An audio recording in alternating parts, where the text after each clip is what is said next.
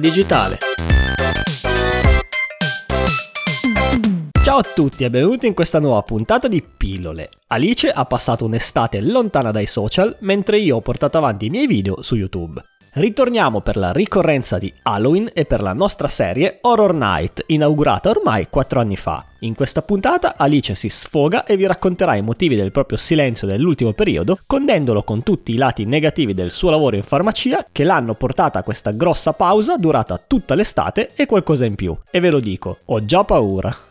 Ciao ragazze, ciao ragazzi e ciao Manuel. Ci sono volute ben 120 puntate di podcast, 7 anni abbondanti di lavoro in farmacia, peripezie, disavventure, 3 cambi di lavoro, un concorso, un master per arrivare a tirare un po' le somme e svelare quello che secondo me è il lato negativo del lavoro in farmacia. Ovviamente in questa puntata abbandoniamo assolutamente la scientificità e vi svelo dal punto di vista pratico quello che ultimamente in questi anni mi ha fatto arrabbiare e talvolta odiare il mio lavoro. Ragazzi bisogna dirlo, il lavoro in farmacia non è assolutamente rose e fiori e ci sono dei periodi anche un po' così in tutte le puntate passate ho cercato di trarre sempre in qualche modo il lato positivo portando qui sul podcast degli insegnamenti. Ma mo ci vuole un po' di sfogo, o meglio, io ne ho tanto bisogno. Vi racconterò ciò che ho vissuto sulla mia pelle in questi anni e soprattutto il malessere dell'ultimo periodo. Periodo pesante dal punto di vista lavorativo che mi ha portato ad allontanarmi dai social, da tutto ciò che ho costruito in questi anni e fare in qualche modo silenzio usando questo tempo per riflettere meglio. Qual è il lato più frustrante del tuo lavoro?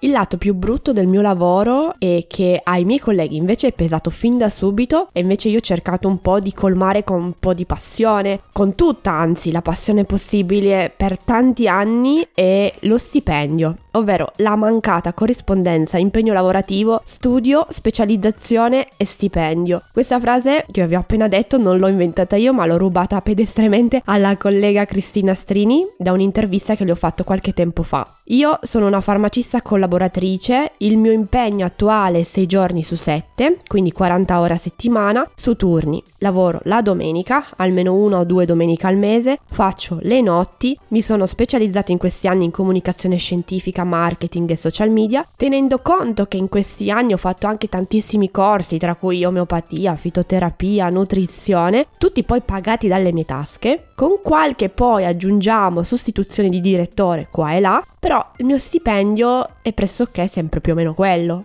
Essendo poi una collaboratrice che lavora per delle farmacie comunali, lo stipendio base non è contrattabile, non c'è un ad persona, ma bisogna far riferimento al CCNL Assofarm. Quindi in questo periodo questo aspetto mi sta pesando tantissimo perché mi sento addosso sempre più pressione, si continua a chiedere sempre di più e avere lo stipendio base per un farmacista di primo livello che lavora in farmacia comunale con tot anni di esperienza. In questi anni poi ho comprato casa, il costo della luce, del gas, del cibo aumenta, ma lo stipendio base è più o meno, con qualche aggiustamento, sempre più o meno quello. Ma che cosa è successo che ti ha fatto switchare da super happy a super presa male?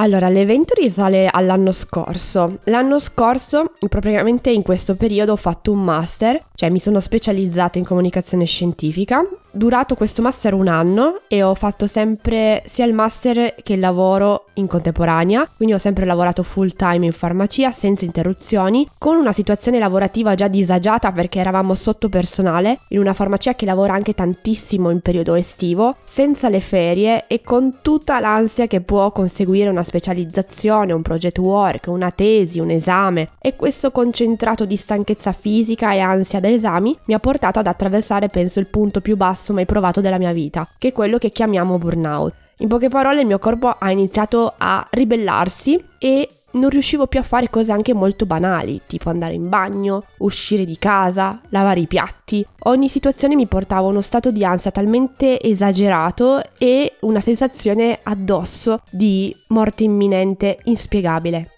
L'ansia era così sopra le righe che non riuscivo più a gestirla, tant'è vero che è stato un crescendo. Sono stata presa da una serie di attacchi di panico molto pesanti, di cui uno proprio in farmacia nel mentre facevo un'autoanalisi con una paziente poi ansia generalizzata che non riuscivo più a gestire con sintomi anche molto brutti di depersonalizzazione e di derealizzazione, cioè non mi sentivo più nel mio corpo, mi sentivo come se fossi un fantasma distaccata dalla mia persona e dall'ambiente, infatti non riuscivo più a dare un senso a quello che mi stava capitando. E quindi di conseguenza io che sono una dormigliona non riuscivo più a dormire. Avevo un sonno molto agitato, il mio cervello era completamente impazzito impazzito perché non mi dava tregua dai pensieri, sono riuscito infatti a superare la situazione grazie a un periodo di mutua, quindi una pausa dal lavoro, associato a un percorso psichiatrico e un percorso psicologico. Per fortuna avevo vicino la mia famiglia, Manuel, però questo toccare il fondo mi ha fatto capire che non va bene affrontare la vita e il lavoro in questo modo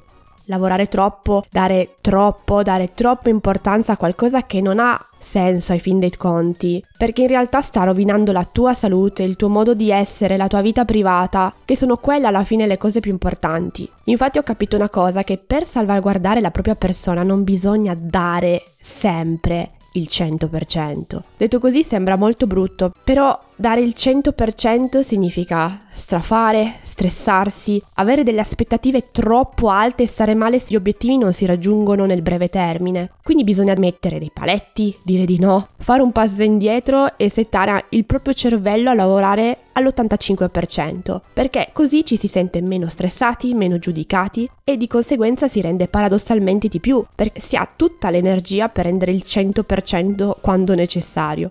Ho letto poco tempo fa, proprio in un articolo, questo discorso e ve lo lascio nelle note del podcast perché a mio avviso non ho trovato la sicurezza scientifica di quello che vi ho appena detto, ma la controprova umana e personale sì, in quanto mi sono rispecchiata molto in questo che vi ho appena raccontato. Su ciò che dici la penso esattamente come te. Anche io a lavoro mi prendo il mio tempo per pensare, fare una pausa e poi realizzare il lavoro con più energia ed entusiasmo senza strafare. Cosa cambieresti del tuo lavoro?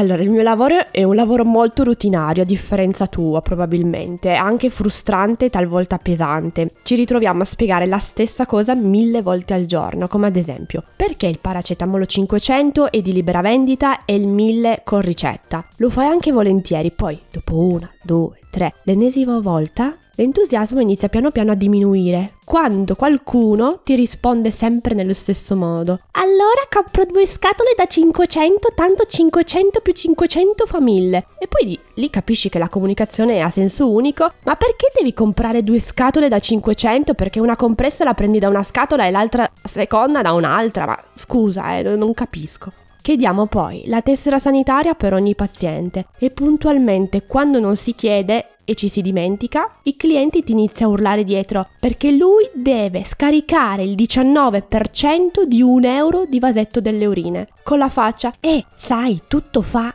e poi il tuo lavoro. Certo, perché oltre al mio lavoro sono anche una commercialista part-time Talvolta questa routine porta ad essere spazientiti e annoiati e talvolta capita a rispondere male a persone che effettivamente non se lo meritano. Anche se io mi reputo una persona di carattere molto tranquilla e comprensiva, sono arrivata a spazientirmi e questo significa che c'è qualcosa che non quadra e questo è un lato negativo che attribuisco a lavorare col pubblico. Sicuramente le persone danno molte soddisfazioni, ma dall'altra parte questo rapporto ti scava dentro ed è molto frustrante. Questa stessa sensazione la provavo quando lavoravo al bar dai miei genitori ed ero infastidita quotidianamente e innervosita come adesso. Altro aspetto in Italia che è molto difficile da comprendere il perché si ha un'educazione sanitaria molto scarsa in generale, non ci si fida del farmacista, del medico, del veterinario, ci si fida solo e esclusivamente di Google. Un'altra domanda che i farmacisti fanno milioni, milioni di volte al giorno ai pazienti è se vuole gli originali o gli equivalenti.